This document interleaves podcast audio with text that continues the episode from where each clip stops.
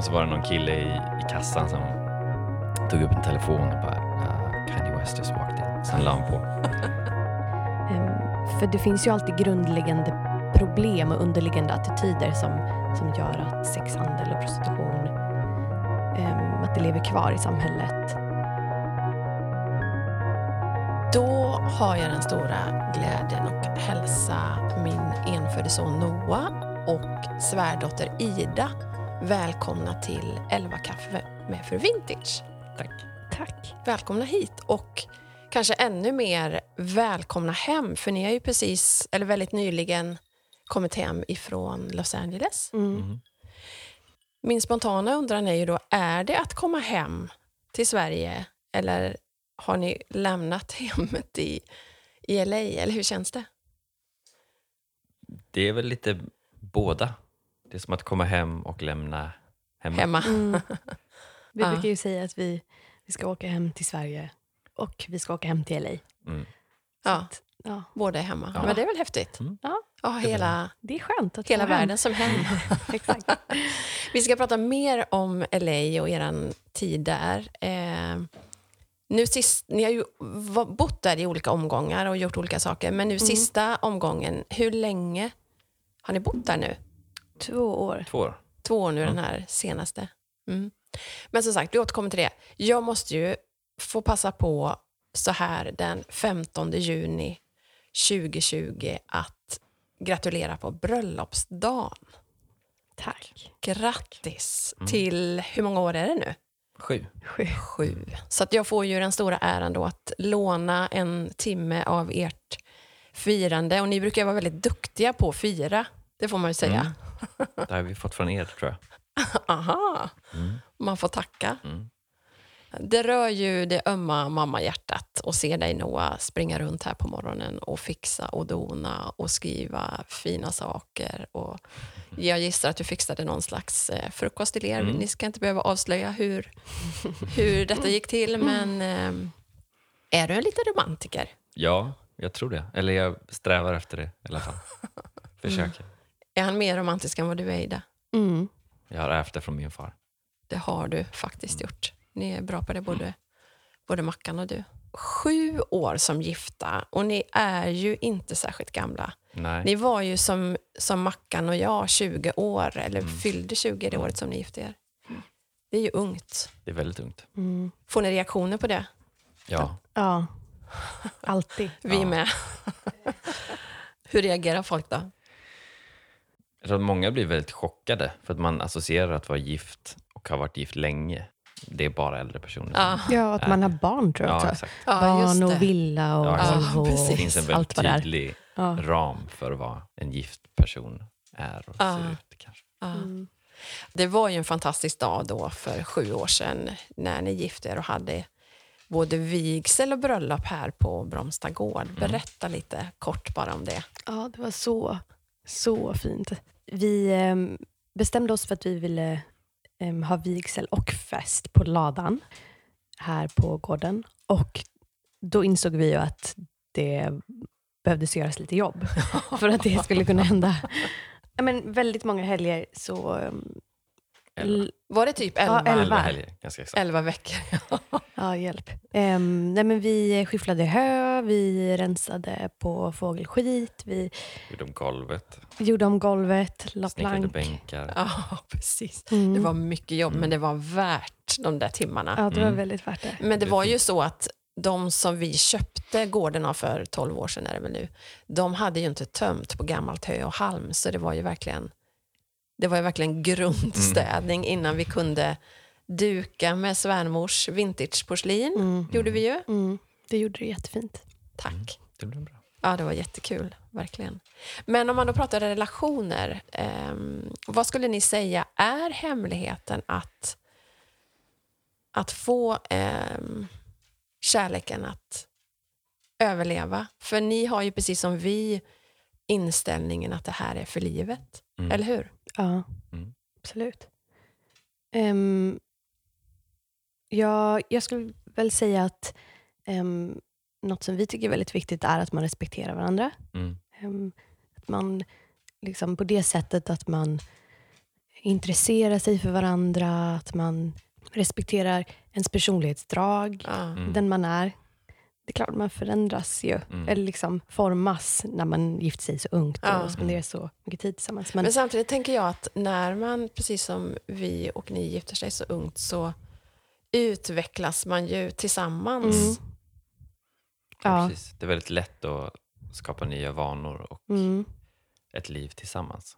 För man har inte lagt sig Nej, till med exakt. så mycket olater själv. Nej. Mm, Bland det värsta jag vet när, när det kommer till relationer är när folk säger att ja, vi har vuxit ifrån varandra. Mm. Precis som att det är någonting som, som man har blivit drabbad av Mm, eller som exakt. bara har hänt. Mm.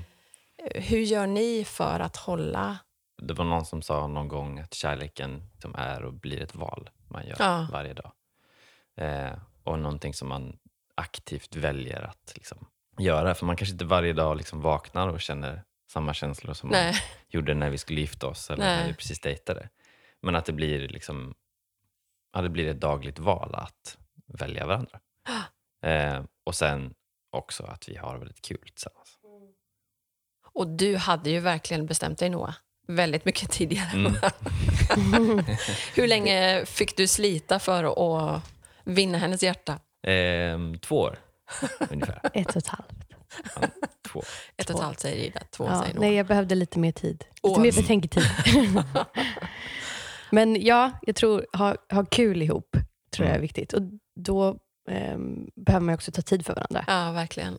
Och också tänker jag ehm, faktiskt anstränga sig och ta reda på vad som gör att den andra känner sig älskad. Mm. Det finns ju någonting fantastiskt som heter kärlekens fem språk. Mm. Gåvor, de, ja, Mm. den har du läst, den boken. Mm. Mm. Gåvor, fysisk beröring, ord som bekräftar. vill säga det på engelska bara. Just det. Ni kommer hem nu och kan inga ord Nej. på svenska. Jag glömt allt. Eh, vilka har vi sagt? Gåvor, Tjänster. tjänster, ord som bekräftar tid och fysisk beröring. Mm. Vad skulle du säga är Idas kärleksspråk, Noah? Gåvor och tid. Jag eh, fysisk beröring och eh, bekräftande ord. Stämmer det, Ida? Det stämmer. Det stämmer. Mm. Vilka är Noahs? Mm, vi vet inte riktigt Nej, än. det- Ni håller Jag på att håller utreda. på- Jag håller på att utforska det fortfarande efter sju år. Jag vet inte vad jag vill. Nej. Men då läste vi ju, för det är faktiskt samma med Mackan, han har också svårt att sätta fingret på vilket som verkligen är hans. Och då vet jag vi läste, när vi läste Gary Chapmans bok, eh, så står det någonstans att har man svårt att utröna sitt kärleksspråk så handlar det antingen om att kärlekstanken är så fylld så att Mm. man, man har svårt att sätta fingret på vad det är som har fyllt den, eller så är man så uttömd på kärlek så att man kommer inte längre ihåg vad det var som fick att känna en älskad. Mm. Det kan vara att du behöver ge mig så mycket fysisk beröring och bekräftande ord att du är så trött. fullt upp med dina. Ja, kanske. Nej, det är min kärlekstanke.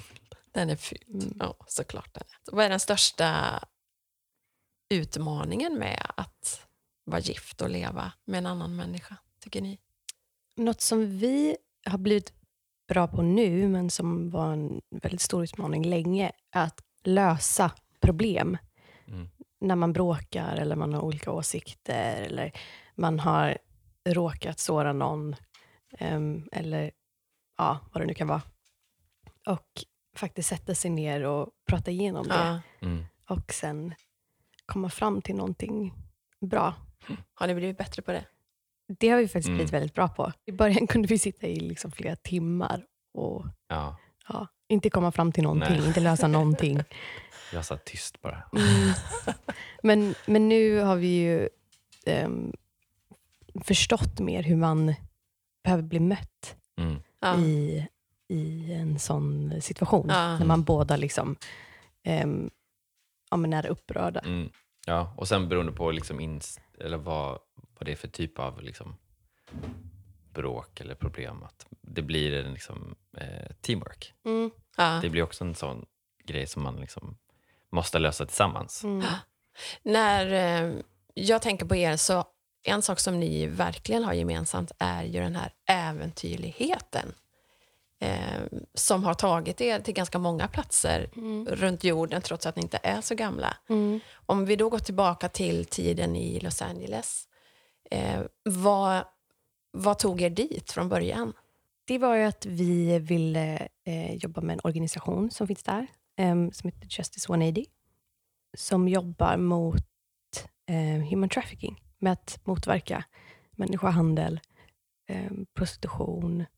Ja, så det var därför vi var där första svängen. Och det är ju värt att prata mer om såklart. Eh, det ska vi göra om en stund.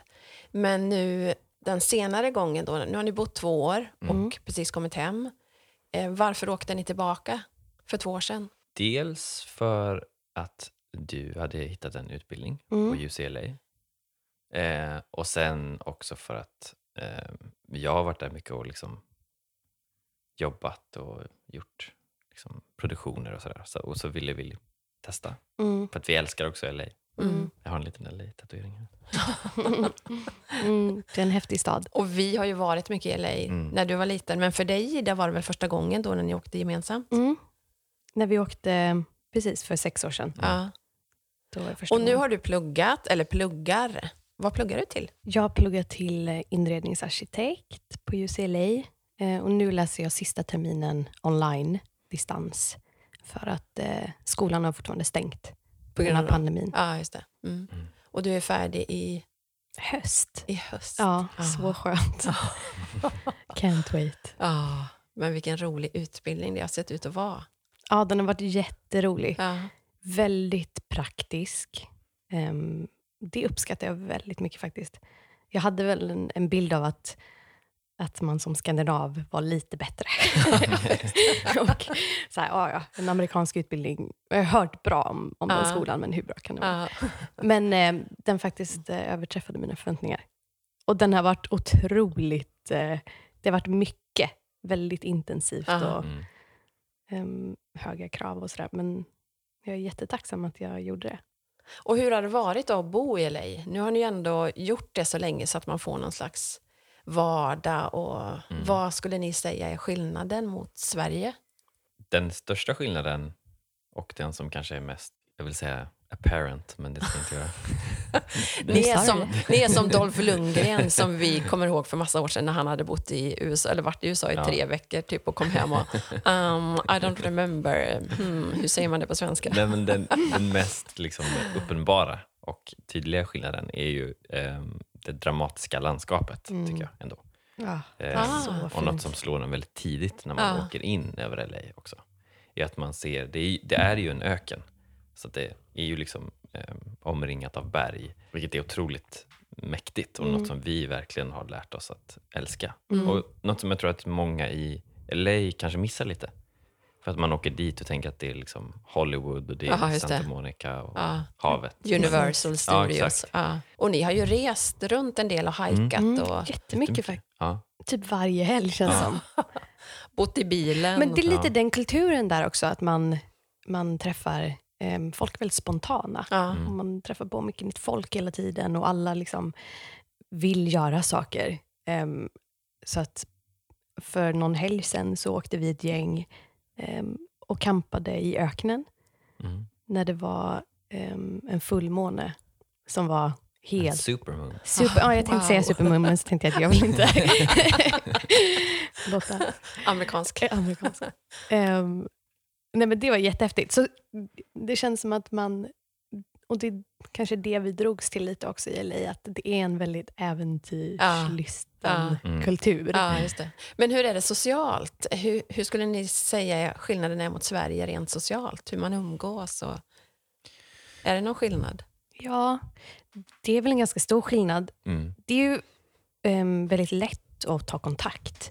Folk är väldigt öppna och man vill gärna byta nummer. Och, Mm.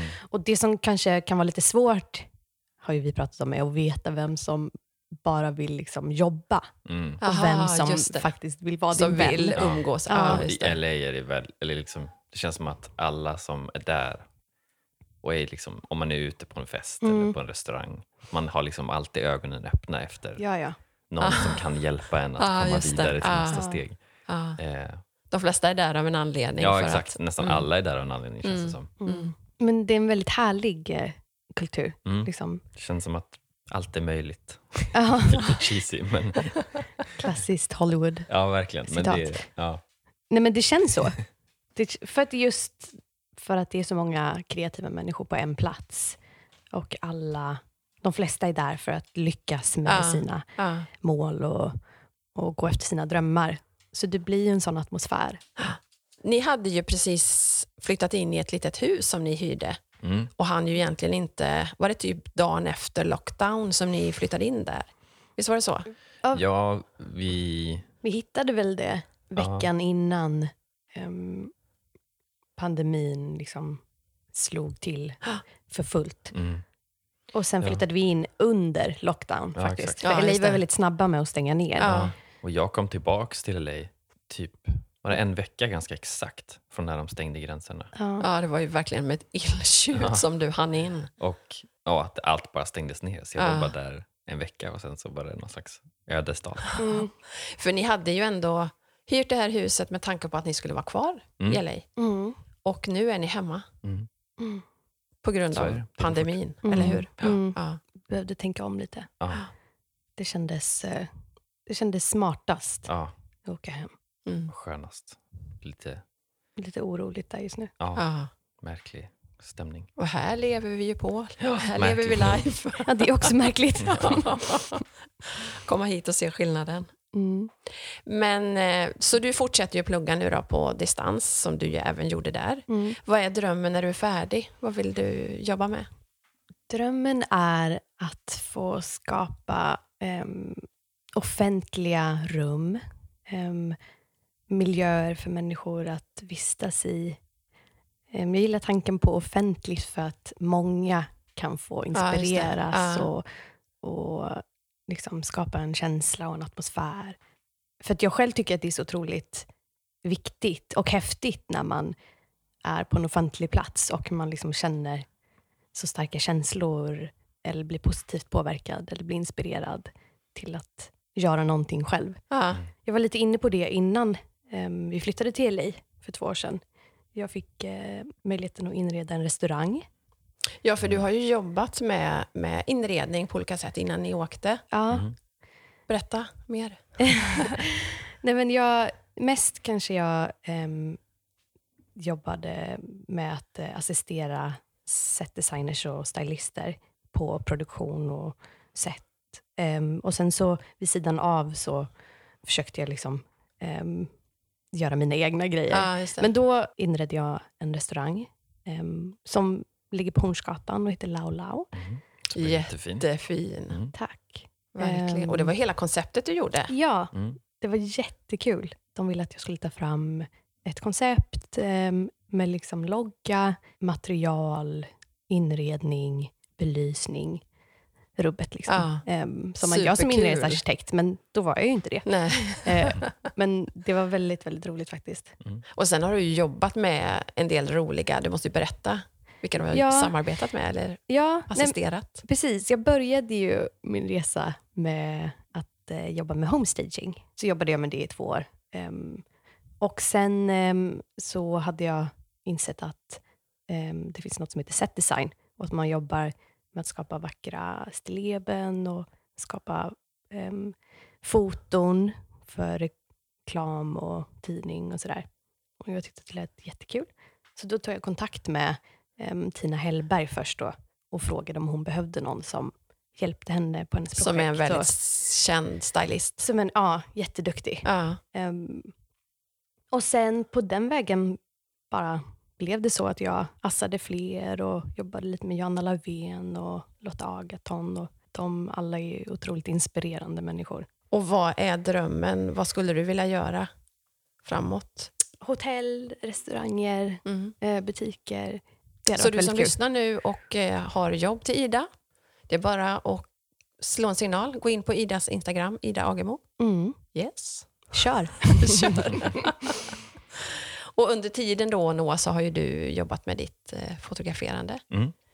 Jag tänkte tillbaka nu inför att vi skulle ha det här samtalet, att du är ju, du har ju alltid hållit på konstnärligt på olika sätt sen du inte kunde gå knappt så har du ju suttit i timmar bland annat och ritat och tecknat. Och, eh, jag, jag kom påmindes om när vi var på treårskontroll och man ska kolla om barnet kan få ihop en cirkel och göra en så, en så kallad huvudfoting. Mm. När man ritar ett huvud och så ska, ska man kunna rita dit ben och armar för att se att barnen får ihop en kropp. så. Och då ritade ju du en liten gubbe med kostym, knappar, hatt, skor med snören. Och den här barnmorskan, eller sjuksköterskan eller vad hon nu var, blev ju helt chockad. Så du har ju verkligen hållit på i Mm. många timmar genom åren. Hur kom det sig att det till slut blev kameran som blev det du valde? Det är en bra fråga. Det är en bra fråga. Jag, jag hittade kameran, tror jag, på riktigt när jag var väldigt intresserad av graffiti. Ehm, och för att vi, eller det började med att jag liksom köpte en liten digital kamera bara för att få plåta mina målningar. Och liksom, när vi målade eh, på enbart lagliga ställen, ska tilläggas. Eh, och eh, insåg där ganska snabbt att jag tyckte att det var väldigt kul. Eh, och innan det så hade jag liksom använt eh, farmor och farfars kamera. Ja, du fick någon och, gammal kamera Ja, av farfar. Ja. och plåtade med den. Eh, och sen insåg jag att det fanns ingen film i den. Kommer ihåg det väldigt starkt. Jag hade varit ute och plåtat eh, löv i Örebro när jag var väldigt liten. Och sen så öppnade vi den och skulle liksom ta fram rullen och då fanns det ingen. Nej, Så vilken besvikelse. mm, det har du inte gjort om sen, nej, gissar jag. nej, det har jag inte. Sen gick du ju en gymnasieutbildning. Mm. Vi brukar skoja om att vi hade ju studentfest för er båda två gemensamt, men vi har Mm. fortfarande inte sett några betyg från. Noah. du var inte jättemycket i skolan. Nej, jag fick i alla fall eh, bra betyg i foto. För att jag i tvåan, mellan ettan och tvåan startade jag mitt företag. Eh, och sen så kände jag att det var dags att börja. Eh, och tyckte väl att skolan var inte lika viktig. Så att jag började med det och eh, sen efter ett och ett halvt år i, där slutet på trean så ringde min fotolärare mig och frågade vart jag hade varit de senaste gångerna. Eh, och då sa jag att nej, men jag, jag ville jobba så jag har varit ute och, och jobbat med foto. Och då sa han, ah, men kan inte du skicka din hemsida så kan du i alla fall få ett betyg. Eh, och så fick jag det. Så det var ju, Och du fick MVG ju. ja, jag fick video. Ja, bra jobbat. Mm. Och du har ju egentligen jobbat med foto eh, sen dess. Kanske Mm. inte på heltid, du har haft lite extrajobb bredvid. Men berätta, vad har du gjort? Jag började med att plåta mycket bröllop. Just Eh, det. Och något som vi gjorde tillsammans faktiskt. Ja. Mm, just det. Vi åkte, du var kamerassistent Jag var någon slags... under en lång tid. Ja. ja, det var kul. Ja, det var kul faktiskt. Så det gjorde jag ganska länge. Eh, och sen så, mitt mål har alltid varit att få plåta musik. Eh, liksom turnéer och konserter. Och, jag vet att jag sökte väldigt många gånger till en agentur som heter Rockfoto. Blev nekad lika många gånger. Och sen så till slut så hamnade jag med hon som har eh, startat den. Heter Emma Svensson och var hennes assistent i hela tre månader. Just det. Tills att vi båda insåg att kanske inte var assistent som var mitt, Nej, min stora passion. Och sen så gjorde jag, jobbade jag mycket med Nike eh, och så hade vi ett event med Daniel Adams-Ray. Ehm, och sen så bara hörde jag satt och lyssnade lite på när de pratade eh, och så hörde jag att han skulle på turné igen. Och eh, vi har alltid tyckt om hans musik Ja, mycket det. och lyssnat Mm. på den eh, mycket tillsammans. Eh, så att jag var väldigt så här, åh vad kul, det måste jag få följa med på. Eh, så jag tog kontakt med en kille som jag då inte visste att var i hans band, men jag visste att de var liksom, ja, bekanta. Jag mejlade honom eh, och så fick jag ett svar sen av hans manager dagen innan turnén började. Eh, där han frågade om jag ville följa med och plåta eh, dagen efter på Bråvalla. Så gjorde jag det, det gick väldigt bra. Eh, och sen så ville jag liksom följa med på resten av turnén. Men i och med att jag kom in så sent så fanns det liksom ingen plats i bussen. Nej. Men då hade jag lyckats få numret till han som var turnéledare, så jag ringde honom och bara så, ah, men finns det någon möjlighet att det finns någon liten plats i bussen? kanske något förråd eller något.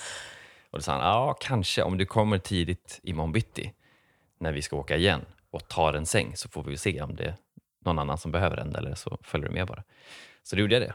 Och Så eh, var jag där först, tog en säng och sen så sa jag bara att men nu följer Nu jag sover med. jag här. Eh, och sen så var jag med den sommaren eh, och sen blivit väldigt god vän med Daniel och gjort väldigt mycket eh, med honom.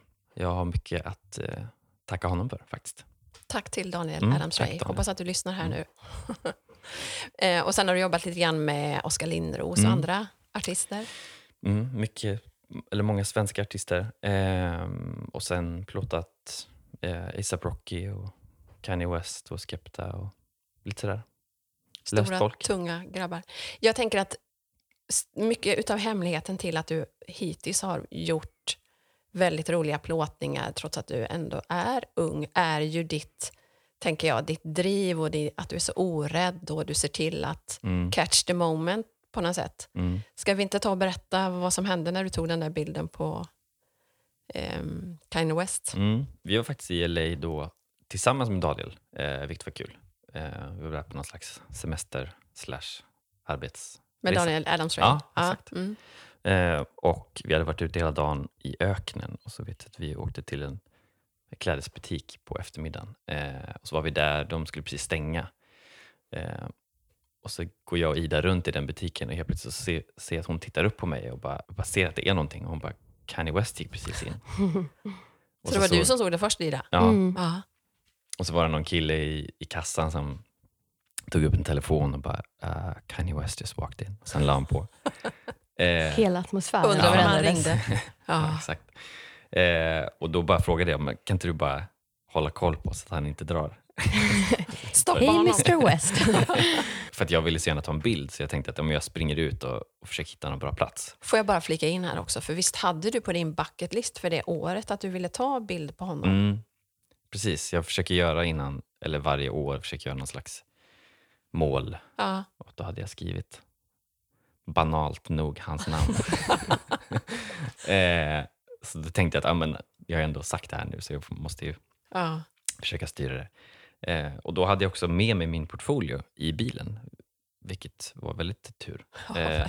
Så jag sprang och hämtade den och sen så irrade jag runt utanför butiken och försökte hitta någon bra plats där jag kunde ta en bild på honom. Och Sen hittade jag en och sen satte jag mig utanför och väntade. Eh, och sen när de kom ut så ställde jag mig upp och bara Hej!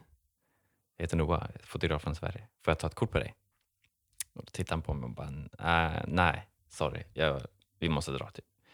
Jag bara, ja men det är lugnt. Men ta min portfolio och den är utformad lite som en tidning. typ.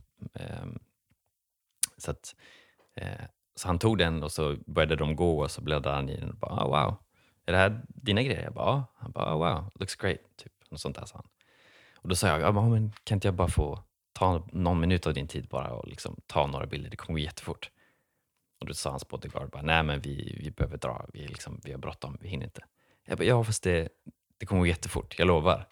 Jag vet att hans kompis började garva och bara, men hallå, vem är den här Som inte ger sig. Ja, obehagliga svensken. Eh, och sen stod jag där i några minuter och försökte liksom övertala dem och sen så sa han till slut att "Ah, all right, bara, vart tar vi liksom? Jag bara, "Ah, men det är där bakom i en, i en gränd, den mörka gränden där borta. Han bara, och då sa hans bodyguard, nej, dit går vi aldrig. Du måste ha någon annan plats. Och då hade jag en som var lite backup. Jag bara, "Ah, men vi kan ta här istället. Så då eh, ställde jag honom på en plats där ljuset var fint och sen så tog jag fyra bilder. Sen var det färdigt. Som, och de bilderna gick ju typ viralt sen. Mm. Det var många som spred. Mm. Det var kul. Jätteroligt. Mm. Vi måste ju tro då att du fick ta till slut berodde på att han såg din eh, snygga portfolio. Ja, Tänkte att den här killen kan. Ja, Ja, superkul. det var Good job. Tack. Ja, men just det här Noah, att som, som vi var inne på, catch the moment, att eh, du är ju väldigt duktig på att ta, alltså, se till att vara på rätt plats och inte missa tillfället. Du har alltid med dig kameran. Mm. Och jag kommer ju ihåg när vi gjorde resan till, med Läkarmissionen till Etiopien tillsammans. När jag vid flera tillfällen, vi skrattade åt det till slut, eh, såg, försökte se till, till att men ta bild på de där två, ta på det där och varenda gång så bara, mamma, jag har redan tagit, jag har redan. Så du är ju fantastisk på att, att våga och att se tillfället, se bilden och ta den. Tack. Jag försöker i alla fall. Men om vi går tillbaka till när ni åkte till LA första gången så gjorde ni ju det för att gå den här tre månaders utbildningen. Mm. för att få lite kött på benen kring human trafficking. Mm. Och rent spontant, innan ni får berätta mer om vad ni gjorde, så tänker jag ju inte bara utifrån mamma, som den mamma jag är till dig Noah, utan överhuvudtaget, vad är det som gör att då var ni dryga 20 år och vi såg ju som var runt omkring er hur ni jobbade och sparade pengar för att kunna göra den här resan. Och det var ju ingen det var ju verkligen ingen eh, semesterresa ni gjorde. Det var inte så att ni reste jorden runt och levde life, utan ni jobbade ju för att få ihop de här pengarna. Vad, vad, vad drev er? Vad driver er? Mm, nej men just ehm, till en början varför vi beslöt oss för att åka var väl nog för att jag, ehm, jag hade eh, gjort ett arbete i skolan om eh, människohandel i Nepal som jag var inspirerad av att ta reda på mer om för att eh, din mamma jobbade mycket i Nepal då. Noahs mormor? Mm. Mm. Ehm, och eh, jobbade på um, flickhem där man räddade flickor ur prostitution i Nepal. Mm. Ehm, så jag, jag skrev en uppsats om mänskliga rättigheter och eh, fastnade för det här och eh, gjorde ett väldigt, en grundlig uppsats och tog reda på mycket fakta på FNs hemsida och, och olika liksom, statliga hemsidor. Och ehm, det bara slog mig att det var ett så utbrett problem i världen. Ah, Och jag blev helt ställd bara. det var en ögonöppnare. Ja, det var verkligen. Mm. Och jag kände väl att oj, nu vet jag det här. Vad ska jag, vad ska jag göra med det här? Kan jag Mm. göra någonting? Mm. Så för att göra en lång historia kort då, då, så hittade vi ju den här organisationen i eh, Los Angeles Mm. och bestämde oss för att åka. Wow. Och då var ni där först i tre månader på någon slags utbildning. Och, och vart åkte ni sen? Mm. Precis, först var vi i LA i tre månader och eh, fick en väldigt, eh, eh, också ögonöppnare för hur stor sexindustrin är i LA och hela världen. Och hur människohandel smyger sig in i liksom alla branscher i sexindustrin. I um, strippklubbar, porrindustrin, em, på gatorna. Så det var, det var, bara det var ju helt liksom, Mm. Chockerande. Ja. Verkligen. För ni var ju ute på gatorna även där, eller hur? Mm. Mm. Vi var ute på fredag nätter. Mm. Var det så? Framförallt i, vi män var inte med så mycket då. Nej. Nej. Det var mer än ni pratade med de Ja, kvinnorna som var där ute. ja ehm, precis. De hade satt i system att man um, försökte nå ut till kvinnorna ehm, genom att ge dem en, en hotline. Så att de hade ett nummer att ringa om de kände sig otrygga eller Mm. Ja, just bara bestämde sig för att de ville ta sig från gatan. Det var ju inte, det är inte så lätt Nej. att ta sig ifrån gatan. Många var ju bevakade Mm. av Hallix Ja, just det. och liksom ingick i större ligor. Ehm, och Det var ju någonting man också fick upp ögonen för, Mm. hur ligor jobbar, vad, Ja. liksom hur otroligt eh, organiserat det är. Ja. Mm. Så ni var egentligen mest ute för att uppmuntra tjejerna, alltså se dem, bekräfta dem Mm. och ge dem den här möjligheten då till hjälp. Mm. Mm. Mm. Mm, För de fick ju en liten eh, goodiebag. Och Det var så häftigt att se de här kvinnorna då som alltid bara ger och ger och liksom vana vid att framförallt män då em, vill ha någonting av dem. Mm. Deras, hur deras ansikte lös upp när de fick en gåva. Mm. Det var väldigt, Wow. ja, Mm. man märkte att det här är inte någonting som händer särskilt ofta. Nej. Men häftigt ändå tänker jag att vad, alltså vad, vad mycket man kan göra med väldigt lite. Det kan vara lätt att tänka att vad kan jag göra? Men det finns ju faktiskt mycket som man kan göra. Mm. Bara genom att, tänker jag, som det som pågår i Sverige nu av olika anledningar så sexhandel är ju alltid på tapeten men det har ju kommit upp särskilt nu de sista veckorna. Mm. Och jag Mm. tänker bara det att göra som vi gör nu, prata om det, Mm. att lyfta problematiken. Någonstans så kan vi ju inte fortsätta titta bort Nej. längre. Nej. Eh, för vi vet för mycket. Ja, Mm. Speciellt nu när, när informationen är så otroligt tillgänglig. Mm. Och eh, social, sociala medier blir liksom ett verktyg som man kan använda för att Mm. utbilda människor. gör att man till slut inte liksom, jag vet inte, det blir ens skyldighet att Mm. använda den informationen. Och det behöver inte vara så pass stort och avancerat så att man åker och gör någonting i sex månader eller åker till Nepal. Eller, utan det kan ju vara så pass enkelt att man bara pratar om det Mm. Och sprider den informationen.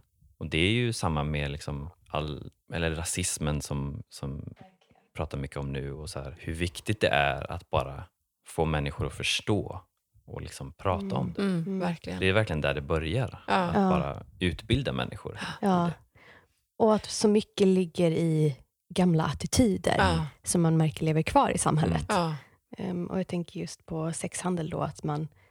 ehm, en gammal attityd kan ju vara att eh, kvinnans kropp är till för mannens njutning. Mm. Och att man märker att ja, men den finns ju faktiskt kvar. Mm. För att det finns ju ett utbud ehm, för att det finns en efterfrågan. Mm. Och att man nu börjar prata om, om men varför finns det en efterfrågan Mm. och vad är, liksom, vad är grunden till Mm. det och vad är det för attityder som, attityder som skapar en efterfrågan ehm, på att köpa en kvinnas Ja, kropp hos män. Ja. Det är så häftigt att se att den diskussionen och debatten verkligen är så stor nu. ja, det är ett stort kliv framåt. Men jag Mm. tänker då, ni var ju knappt 21 år, åkte till Thailand och Kambodja. Det låter ju nästan vansinnigt i en mammas öron, men vad gjorde ni där? I Kambodja så arbetade vi, eh, eller framförallt så var vår uppgift när vi åkte dit var bara att underlätta de organisationer och de som faktiskt jobbade med det. Så att det var det vi, var där eh, för att göra egentligen, bara att underlätta och supporta deras arbete som redan fanns. Så att vi inte kom dit och bara gjorde lite grejer i någon månad och sen försvann. Mm. Och jag tänker också, eftersom det handlar mycket om barn, att, Ja, var, att man kan ju eh, skapa band Mm. er emellan som Mm. bara varar då. I, exakt.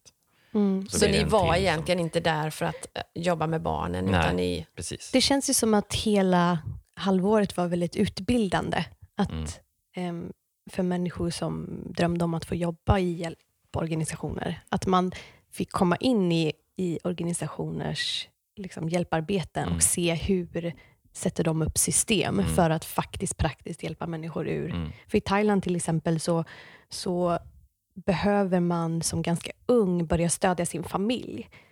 Som kanske bor då lite mer lantligt. Mm. Man bor kanske inte i Bangkok, i liksom storstaden. Em, men då, eh, om man inte har ett jobb eller en utbildning, då behöver man åka in till staden och se till att man skaffar sig pengar för att Mm. försörja för sina föräldrar Mm. som har tagit hand om dig Just hela det. ditt liv. Ja, just det. Mm. Så, och den problematiken jobbade ju organisationer med. Mm. Att de insåg ganska fort att vi kan inte bara hjälpa en person ur prostitution och sexhandel, utan vi måste faktiskt erbjuda dem ett jobb. Mm. Ett alternativ. För Mm. annars kommer man bara falla tillbaks. Em, så att det var väldigt häftigt Mm. hur de hade satt upp det i system. Och de hade frisörsalonger, eh, de hade engelska kurser och allt liksom erbjöds bara helt fritt. Mm. Em, Fantastiskt. Ja, Och visst var det också så att de som jobbade på plats var lokalbefolkningen? Mm. Så det var Mm. inte så att västerlänningar kom dit och fixade biffen, utan... Nej, exakt. Och det var ju det som var väldigt viktigt för oss när vi åkte dit. Att vi hela tiden var där bara för att assistera och inte för att liksom, ja, men vi har verktyg Vi som svaren. inte har. Utan bara så här, vi var bara där för att hjälpa till ja. eh, och underlätta så mycket vi kunde. Ehm, och lära oss framförallt. Fantastiskt. Mm. Vad tänker ni...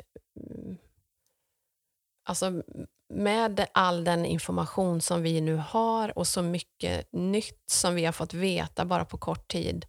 Vad tycker ni att man som liten människa... Alltså vad, hur kan man bidra, tycker ni? Det är lätt att gripas av, som jag sa, eh, att vad kan lilla jag göra?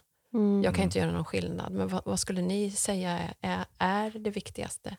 Ja, men jag tycker mycket det vi har pratat om redan. Att man när man ser ett problem, eh, att man faktiskt tar ansvar Mm. eh, inser att men jag kan genom små medel faktiskt göra skillnad. Mm. Och att man kan eh, våga ta de jobbiga diskussionerna. Mm. Em, för det finns ju alltid grundläggande problem och underliggande attityder som, som gör att sexhandel och prostitution um, att det lever kvar i samhället Mm. och rasism. Mm. Mm. Men att man kan våga man kan välja att våga ta de Mm. diskussionerna i, liksom, i sin everyday eh, life. Ja. Mm. Ja, och att man, vi pratade mycket om det, att eh, när man får upp ögonen för någonting som så hemskt som rasism eller sexhandel, att man blir arg bara. Och sen så låter man bara, man är bara arg i några Ja, dagar och sen precis. försvinner det. Ja. Men det vi pratade om var att använda den liksom, ilskan och energin som man får av det till att faktiskt göra någonting. Mm. Och då är det ju, väl, det är ju väldigt enkelt. Alltså, det är ju bara att öppna munnen och börja Ja. prata med folk. Någonstans handlar ju allt om det, att börja i det lilla. Mm. För, att, för att det stora ska kunna hända Mm. så, Mm. så måste vi ju börja i det lilla. Mm. Ja, och det är ju inte liksom få människors stora uppoffringar som kommer göra skillnad utan att vi alla tar ansvar och pratar om Verkligen. det och liksom aldrig släpper det heller. Att det alltid är någonting som man Ja, kan komma tillbaks till och det alltid finns alltid att prata om. ja. Liksom. För att det är inget problem som kommer försvinna ja, speciellt snart, tyvärr. Jag tänker att det här var väl en fantastisk avslutning på ett fantastiskt samtal. Ehm, verkligen. Och ni ska få gå vidare nu och fortsätta fira er sjuåriga bröllopsdag. Och jag tackar för att ni tog er den här tiden med här lilla, den här lilla kaffedejten. Och allt det vi har pratat om nu är ju egentligen ämnen som kan fylla många poddar, både med sexindustrin och med inredning och foto. Så att, vem vet, vi kanske sitter här Mm. framöver igen. Mm. Men tills dess, tack så jättemycket och ha Tack. en härlig bröllopsdag. Tack.